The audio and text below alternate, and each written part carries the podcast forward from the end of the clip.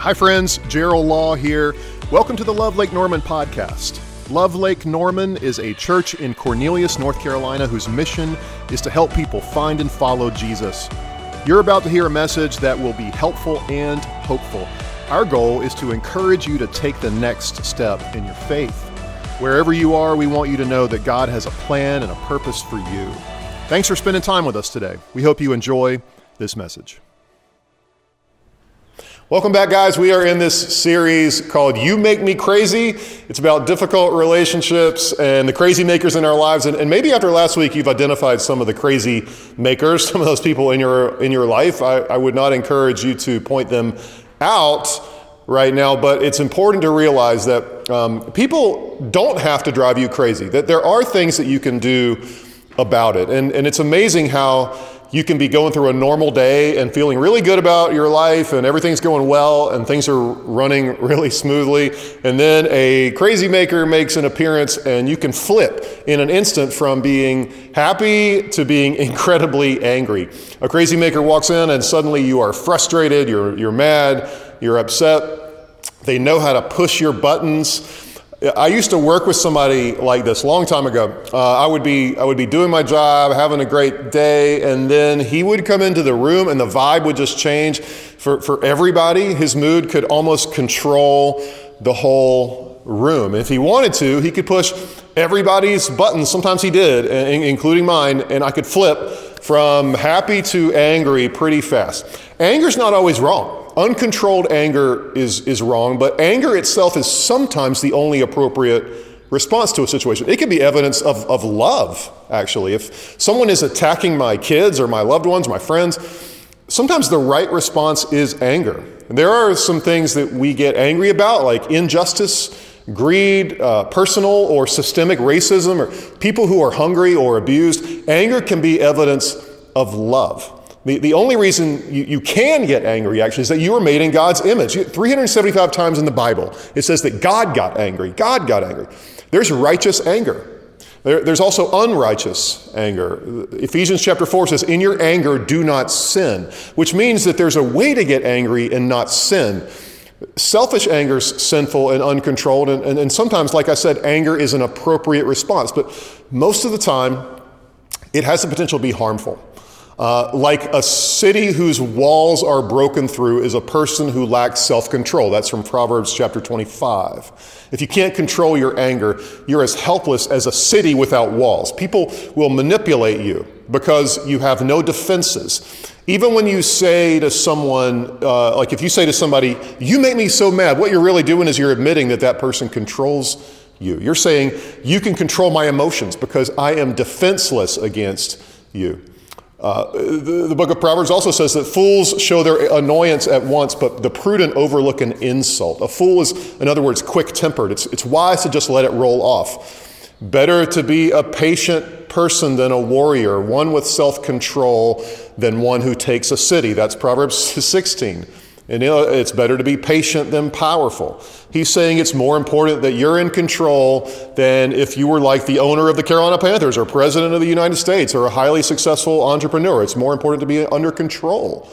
Anger is a learned response. Like, like we learn it from other people and from the images we see, videos we watch, what we see on TV, what, what gets normalized in our culture and movies and things like that. And now there's good news in that. If it's learned, it can be unlearned. So, I want to talk with you about two things today. First is this I want to, I want to help you understand the different ways that anger shows up because it's not always eruptive like a volcano. The second thing is this I want to share with you some biblical principles that will help you diffuse the crazy makers in your life. Now, the Bible indicates there are four ways, about four ways, that we express anger. And the first type I would call the volcano. You know what that is. They explode, they let you have it, they're expressive, they yell and maybe they cuss sometimes, maybe they throw things. They are like walking time bombs, the, the exploders. These are pretty obvious in your life. Now, since it's college basketball March Madness right now, it makes me think about the old Indiana coach, Bobby Knight. Uh, one time he didn't like a call in a game, and so he calmly picked up a chair and he threw it across the court, like, you know, like we all do, right? Explosive anger, the volcano. In the Bible, this would be Cain. Who killed his brother Abel. He committed the first murder. It says in the book of Genesis that so Cain was very angry and his face was downcast. Now Cain said to his brother Abel, Let's go out to the field. While they were in the field, Cain attacked his brother Abel and killed him. It's from Genesis chapter 4. The response of this type of anger is that word, attack. Most of the time, people who are volcanoes attack and then they immediately regret it. They're embarrassed and they even apologize, but, but that's not the only type of anger, the volcano. Second is what we can call the, the clam. They are the exact opposite. They don't blow up, they, they clam up. They get silent, they hold it in, they live in denial, they pretend they're, they're not angry, and they always refuse to admit it when they are. This isn't volcano anger, this is more like crock pot anger. It's, it's like a slow burn, it, it stews and it simmers. The clams swallow their anger, but their bodies know it. Their bodies keep score. Sometimes th- this leads to even physical problems like high blood pressure, chronic pain, headaches, and, and ulcers, and things like that. In the Bible, this could be called Jeremiah, the prophet Jeremiah. He was known as the weeping prophet and he tended to hold in his anger. It says he says this, I never sat in the company of revelers, never made merry with them. I sat alone because your hand was on me and you had filled me with indignation. Why is my pain unending and my wound grievous and incurable? You are to me like a deceptive brook, like a spring that fails. Jeremiah 15. Why is your pain unending, Jeremiah? Because you held it in. Like holding on to anger in your body is like swallowing poison, it's going to eat away at you. The third type of anger is the martyr. Martyrs are like professionals at holding pity parties. They're, they're passive. They punish themselves for other people's issues. When a crazy maker comes around, they think, what's wrong? Not wrong, what's wrong with you? They think, what's wrong with me? It must be my fault. They say, I should, I have to, I ought to. And if you, if you say that a lot, you will become a martyr. The number one sign that you might be a martyr with your anger is that you tend to experience depression. Like your anger freezes inside of you and you get depressed. Jesus tells a story one time about the prodigal son. It's from Luke chapter 15. His, his older brother is a great example of a martyr. It says this there were two sons, and the, the younger son, the story goes, wastes half of his inheritance, and he, he comes home a mess. And then the dad throws him a party. He shows him this unconditional love. But the older brother, he gets mad. He's like, I'm the good one, and you're throwing a party for him. He's a martyr. The older brother gets angry. He refuses to go into the party, and so his father goes out and he, and he pleads with him. And uh, that's from Luke chapter 15. Anyone like this around you, like anyone in your family, they have to be pleaded with, they have to be coaxed, they have to be pampered to come in. They're, they're, they're passive aggressive with their anger. You guys go ahead, you know, I'll just stay here alone in the dark. That's the martyr. And then the fourth type of anger is this the manipulator. Their, their motto is don't get mad, get even. This is what like shows and movies tend to show when they depict anger. They, they, they, won't tell you to their face that they're angry, but they'll do it indirectly, like take little jabs here and there at you. They'll maybe even sabotage you to try to make you look bad. They will never own it. Crazy makers are sometimes excellent manipulators. Sometimes religious people can be really good at this. They can couch things in spiritual terms like, like this has really like grieved my spirit. But you're just angry, okay? Just own it, right? You're just angry. We do this in the South. We'll just say, bless his heart. Bless his heart. But we know what that really means, right? We know what that means. In the Bible, the Pharisees are often the ones like this. They're plotting, they're manipulating, they're devious. In Luke chapter 6, it says this it says, uh, the Pharisees and Jesus says, But the Pharisees and the teachers of the law were furious and began to discuss with one another what they might do to Jesus. You're probably one of those four. And the reality is that you learned that behavior from someone, which means you can unlearn it because none of those things are helpful. And acting in ways that just might make you a crazy maker to someone else, it's not what we want to do. So, how do you disarm the person who uses those things against you? How do you deal with the crazy makers who push your buttons. I'm going to share with you some more uh, things from the Bible. Uh, the Bible offers some very practical things. And again, we're going to look at a lot of these things from the book of Proverbs here. And the, the first one is this calculate the cost of your anger. You're less likely uh, to get angry when you realize there's a price tag involved to it. An angry person stirs up conflict, Proverbs says, and a hot tempered person commits many sins, from Proverbs 29. When you're angry, you get into trouble and you sin more. And that, that, that's just obvious, right? A hot tempered person stirs up conflict, but the one who is patient calms a quarrel.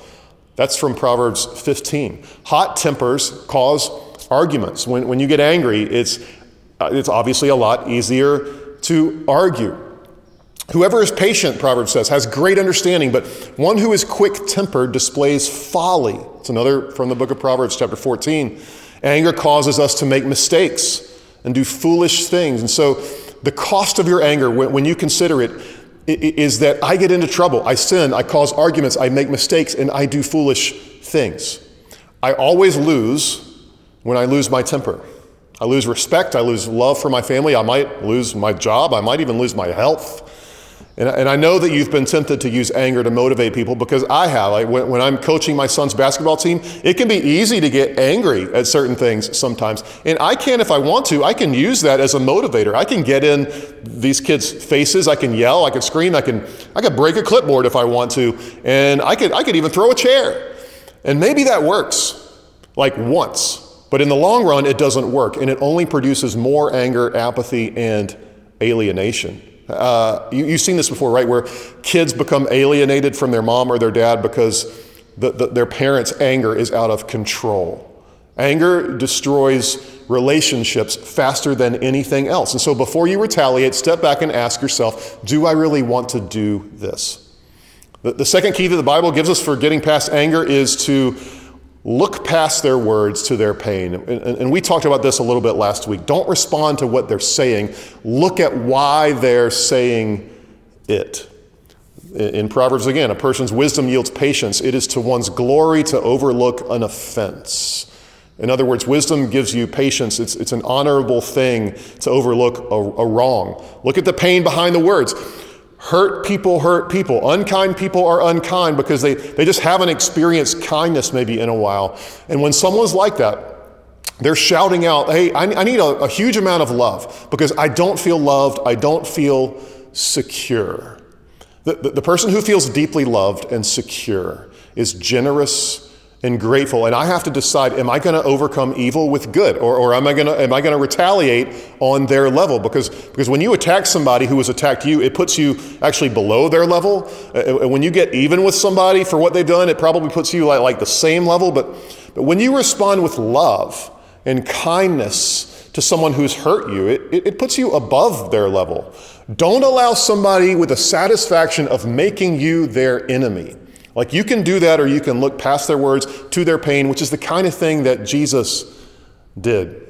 Um, it, it's really this myth that you only have a set amount of anger and that you just need to release it, right? Or re- release all the anger you have onto people. Kind of rip them to shreds for your own mental health sake to get your anger out. That doesn't work because you don't have like a bucket full of anger, you have a factory and it can keep producing. And once you get rid of that anger, you'll get more because anger leads to more anger. The third way to combat anger, the Bible says, is to think before reacting. When somebody pushes your buttons, think before you speak. Anger control is often a matter of controlling your mouth. So don't respond impulsively. The, the book of Proverbs says, All who are prudent act with knowledge, but fools expose their folly. Proverbs 13. Be prudent, be wise, control your mouth. It also says, Hey, fools give full vent to their rage. But the wise bring calm in the end. Fools give vent to their anger, they, they let it rip, they give it fuel, but the wise are calm. In the Hebrew, it's actually that, that word calm is the word uh, cooling something down, chilling out, basically. While you're waiting for it to cool, then you can ask yourself some questions like, why am I angry? What do I really want? And how can I get it?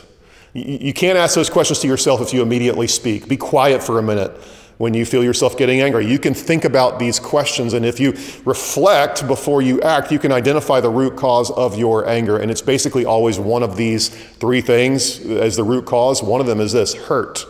That the person pushing your buttons is hurt. I, I, get angry when I get hurt. You ever like hit your thumb with a hammer? I have, and it hurts. And when I get hurt like that, it just makes me angry.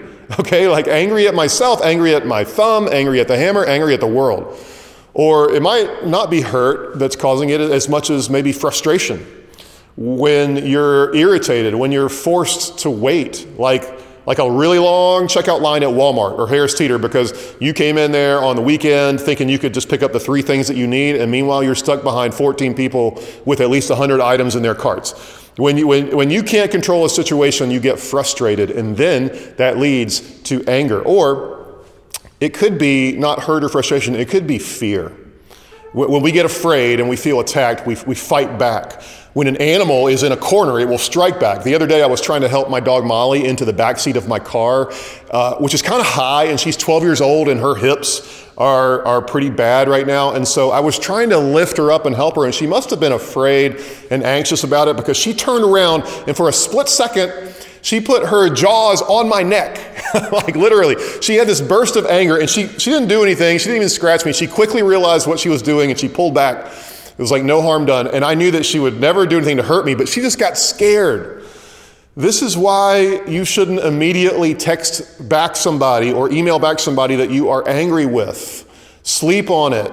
Wait, you will respond differently in the morning than you would today. I guarantee that you will respond differently tomorrow than you would today. Uh, the proverb, proverb says, A gentle answer turns away wrath, but a harsh word stirs up anger in Proverbs 15. A gentle answer, it quiets anger. Just by even talking quieter, you get less angry. The, the, the one who has knowledge uses words with restraint, Proverbs says, and whoever has understanding is even tempered. I think that's true. Wise people use fewer words. You ever notice that? I, I can't put my foot in my mouth when my mouth is closed. So, the fourth way, that's the third way to combat anger. The fourth way to combat anger is this change your heart. Seek a, a heart change. Scripture says, Set a guard over my mouth. Keep, Lord, keep watch over the door of my lips. Uh, Lord, help me control my tongue. It's like if I had a tube of toothpaste here and, and like squeeze it out, what's going to come out? Toothpaste is going to come out, right? Well, when you're under pressure and you are squeezed, what is going to come out of you? Whatever's inside of you. When I'm under stress and tension, my tendency will be to attack or to crawl into a hole or, or whatever your pattern for anger is. The key is to have a change of heart, but, but you can't do that on your own.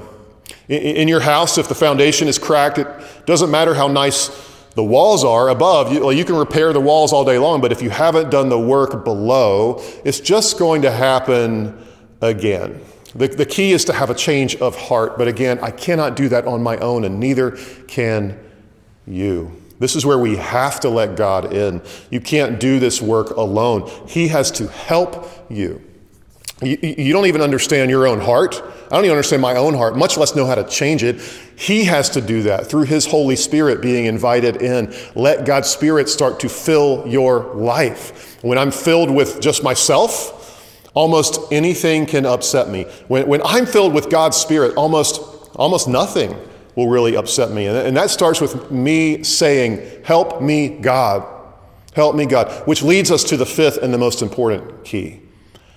Base your identity in Jesus.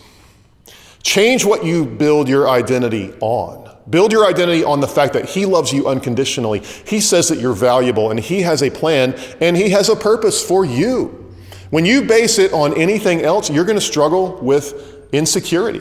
When you base it on your job or your looks or who you marry or your popularity, like none of those things will ultimately last. All of them can be taken away. You need to feel secure about yourself. People pushing buttons, uh, your buttons, it makes you feel insecure. But when you know who you are and, and also whose you are, people can't push your buttons. When I base my identity in Jesus, I don't, I don't care as much about what you think about me because I know what He thinks about me. And the thing is, for this to happen, you, you need a heart transplant. It's what the Bible calls salvation where, God gives you a brand new heart. You need a new identity, not trying to find your identity in your job, your bank account, or your talent, or your relationships, or something else. Your identity is in what God says about you. So start by letting God be the center of your identity. Matthew chapter 5 says it like this in the version called the message. He, he says, in a word, what I'm saying is grow up. Your kingdom subjects now live like it. Live out your God created identity. Live generously and graciously toward others the way God has lived toward you. Live out of your God created identity. He says, when you do that, you'll begin to be gentle and gracious to others. Know that the most simple way to start living in this new identity, well, uh, one way is what the Bible calls baptism.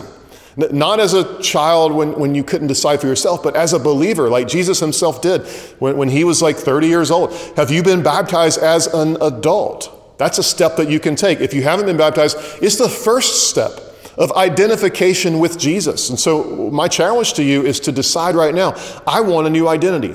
I'm tired of being angry and of people pushing my buttons. And I'm going to declare it to the world that Jesus is my identity, not myself or, or my career or anything else. And you might decide this because of that, I'm going to be baptized.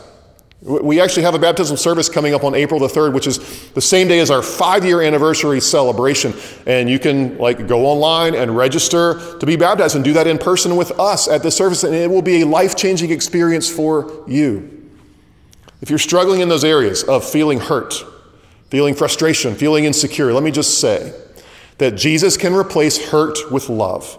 He can replace frustration with peace, and He can replace insecurity with His power. Let's pray. God, um, getting angry in and of itself, it's, it's not a sinful thing, but when it's uncontrolled, God, it leads us into to bad places in our lives. Would you give us the self control that we need? Mostly, God, I just want to pray right now that you would help us to plant our two feet firmly on you, that you would be our identity, that you would be our rock, that you would be the truth that we stand upon. And as we do that, God, that you would begin to change our, our anger into peace. Uh, change our sadness into joy and change our hearts to become more like you.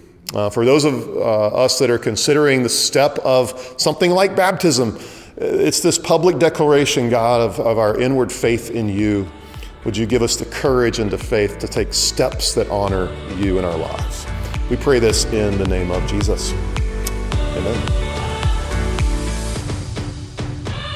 Thanks again for listening. You can find out more about Love Lake Norman at lovelkn.org. If you live in our area, we would love to have you join us on Sunday. If you're not near our church, we want to encourage you to find a life giving church to be a part of where you live. That will be a key next step on your spiritual journey. Please take a minute, subscribe to this podcast, and keep up to date with our weekly messages. And thanks again for joining the Love Lake Norman podcast.